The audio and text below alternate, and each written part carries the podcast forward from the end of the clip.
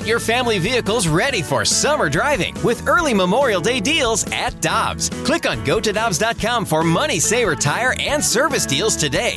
Dobbs, with 43 locations, real deals are always close by. Another day is here, and you're ready for it. What to wear? Check. Breakfast, lunch, and dinner? Check. Planning for what's next and how to save for it? That's where Bank of America can help. For your financial to-dos, Bank of America has experts ready to help get you closer to your goals. Get started at one of our local financial centers or 24-7 in our mobile banking app. Find a location near you at bankofamerica.com slash talk to us. What would you like the power to do?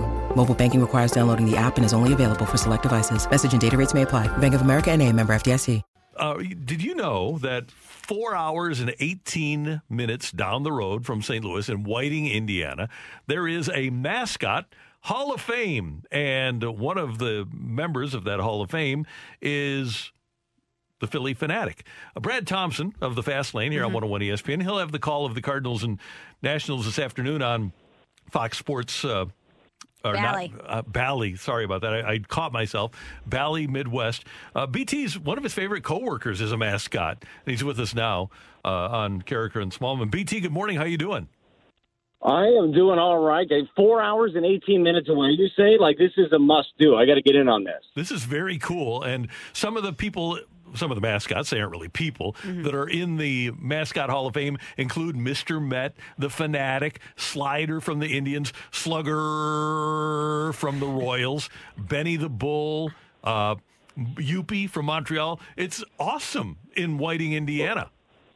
Real quick, I feel like you're missing a very important one, and I'm sure it was just an omission. I mean, Fredbird has to be in there, correct? Has to be BT. I mean, who has the range that Fredbird has? Fredbird is Nobody. a painter, Fred Ross. We've seen Fredbird doing housework while also tending to his mascot duties, ironing out there. I don't think any of these mascots can, have the versatility that Fredbird brings to the he, table. He can host a TV show. That's right. No, I host a TV show. Me and you, man. We're the only ones that do the speaking parts. He just kind of hangs around. Everybody thinks it's called the Fredbird Show, but it's not. Okay, it's the Brad. no, it's the Cardinals Kid Show. and we get to see that on Bally Sports Midwest. I, I wanted to nailed have it. you on. Go ahead, BT. No, I just said you nailed it with the Bally Sports that time, Randy. Good Thank call. I'm, I'm proud of myself here. All right, I want to have you tell your story, and it has to be in a cleaned up fashion about the Phanatic. Well, first of all, I am a huge fan of the Phillie Phanatic. Uh, he's iconic, and as you mentioned, he's in the Hall of Fame. When I went to the Cooperstown Hall of Fame, he's in there too. Uh, in, trapped in a little box. He must be uncomfortable. But uh, so we're playing in Philadelphia, and this is uh, it, it had to have been oh maybe oh nine, maybe Jason Motte's rookie year. And so Jason Motte was in the bullpen, and at the time, Major League Baseball has levied rules now that you can't do this anymore. Uh, they don't like the uh, public public humiliation aspect of it. But Motter was wearing the pink backpack in Philadelphia on his way out to the bullpen. The pink backpack was full of various snacks and whatever anybody in the bullpen wanted. It went in there, and, and Motte would uh, carry it out. Well, the the uh, Phillie Phanatic he made a, a big to do about the backpack. It was funny. I mean, he's doing it up, he's pointing, doing the fake belly laugh, and it's jumbling all over the place. He's getting all of the fans on the third base side into it, and they're all yelling at yelling at Jason Motte. But then, and totally out of uh, character here for a mascot in general, the Phillie Phanatic gets his big face in the face of Jason Motte and says, "Nice backpack, you blank and blanker." Two words that I, if I said them, I'd be fired. I'd never work again. Uh, but the Philly mascot got in there a little bit on Jason Motte, and Motters look, he looked at all of us. We looked at each other. What, what, what do you do? You, you fight a mascot, or, or or you laugh it off? Jason Motte being the good guy that he is, he laughed it off a little bit. But that is like one of the favorite things. I've never heard words like that uttered out of the mouth of one of like the most beloved mascots ever. Like I saw that, and then I see a kid in the second row like hugging a stuffy of the Phillie Phanatic. it just felt like two different things. Uh, but the Phillie Phanatic is fantastic. But that is one I will never ever forget. Him just getting in there on the pink backpack of Jason Motte.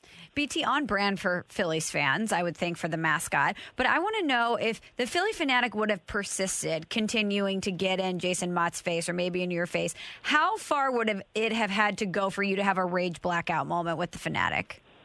I just like I don't know how I don't know how you can table that afterwards. Like when you're talking to the, you're going to be, you're going to be fined and you're going to be suspended.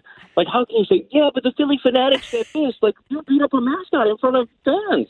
You can't do that. So I, I don't know. I will say this. Like I, I feel like there's only so many buttons you can push, whether you're a, a human being or a mascot. So at some point, there's probably a tipping point but I don't think the Phillie Phanatic wanted to go that far. The Cardinals bullpen was not going to be jumping a Phanatic because that's something that you'd see forever. Like that would be up there in mascot lore of like the uh, uh, wasn't it the the Nuggets mascot uh, that uh, that that passed out coming down from the ceiling? Like you'd remember that, or the Moose for Seattle who broke his ankle against the wall roller skating. But uh, we didn't need that, so uh, we weren't going to be pushed that far, and we had uh, cooler heads prevail, Michelle. And by the way, folks have to go to the, the the Fast Lane podcast brought to you by I Promise. You told a great story about a minor league mascot last week with Carmen Cali, and people can find that on the Fast Lane podcast as well. Yeah, that was a fun one too. Yeah, you you could go dig for it, but it was Muddy the Mudcat. Muddy the Mudcat uh, just uh, he went too far, and the bullpen had had enough. And Carmen Cali, uh, well, uh, let's just put it this way: Carmen Cali, lefty reliever for the Cardinals, hard thrower, strong dude.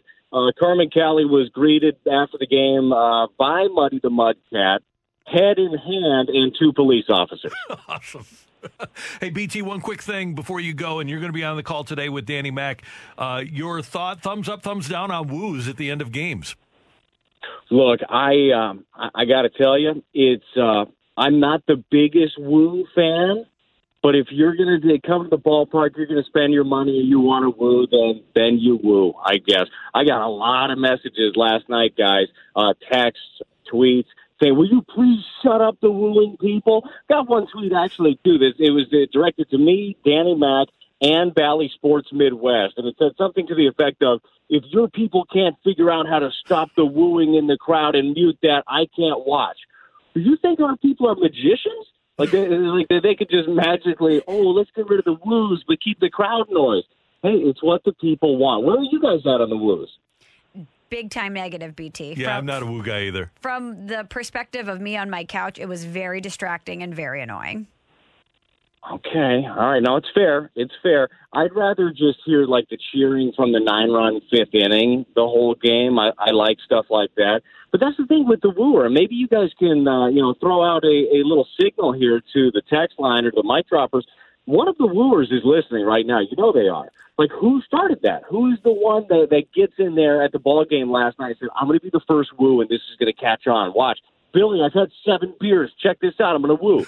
Like, who is doing it? You know, it's one person that's starting it. I want to find out who that is, and you guys are. Uh, it's your task now. We'll find out. Yeah, BT, try this on for size. I had tweeted this last night that the Woo people must be identified and be forced to do a post game and explain themselves. And someone immediately responded saying, I know one of them and I'm embarrassed. So you're right. People are aware of the identity of the wooers and they need to expose them. I think it's like anything else in the world. Like we know things that are okay out in public, we know things that are not okay out in public, but people are going to continue to do what people do unless others call them out. So uh, I'm not going to do it because look, I, I want to make nothing but friends. Uh, but if you have uh, somebody that's wooing next to you, give them. The, you don't have to say anything. Give them the stank eye if you want to. Like they like something yeah. to make them feel a little uncomfortable about the woo. Definitely. BT, thanks for your time. We'll be watching today. Go Cards. All right, sounds good. You guys enjoy the rest of the show, and uh, yeah, let's pick up another winner. That was fun last night. That was awesome. Good job. See you, brother. Thanks. See you guys. That's Brad Thompson. You can hear him afternoons, most afternoons, in the fast lane, 2 to 6 on 101 ESPN. And of course, he'll have Cardinal Baseball with Danny Mac this afternoon at 12. Hi, this is Chris Howard, host of Plugged In with Chris Howard. The College Football Playoff Committee made their decision on Sunday, and as much as I loathe the idea of Ohio State losing their way into the College Football Playoff, I 100% agree with OSU making it in over Bama. Nick Saban citing some hypothetical point spreads to prove his point that the Tide deserve a spot in the college football playoffs holds little substance when you consider Bama's best win is over Texas. No, the committee got it right. TCU had a great season with far more ranked wins than Bama and didn't deserve to lose their spot after playing a surging Kansas State in a championship game. And Ohio State, while not playing some of their best ball later in the season, was still 12 0 until they came face to face with my Wolverines. While the college football playoff system isn't nowhere near as good as it could be, it's better than what we had. And in a few years, it will be better for all of college football. Hi, this is Chris Howard, host of Plugged In with Chris Howard. Get the latest odds and trends for every professional and amateur league out there. From football to basketball to soccer and esports, we've got it all at betonline.net. And if you love sports podcasts, you can find those at BetOnline as well. And don't forget bet online for the NHL, MMA, boxing, and golf. Head to the website today or use your mobile device to learn more. Bet online where the game starts. Want more ways to show your good side to the world? Donate plasma at a Grifols Center and join thousands of donors who are helping to save lives. Receive up to $1,000 your first month. Learn more at grifolsplasma.com.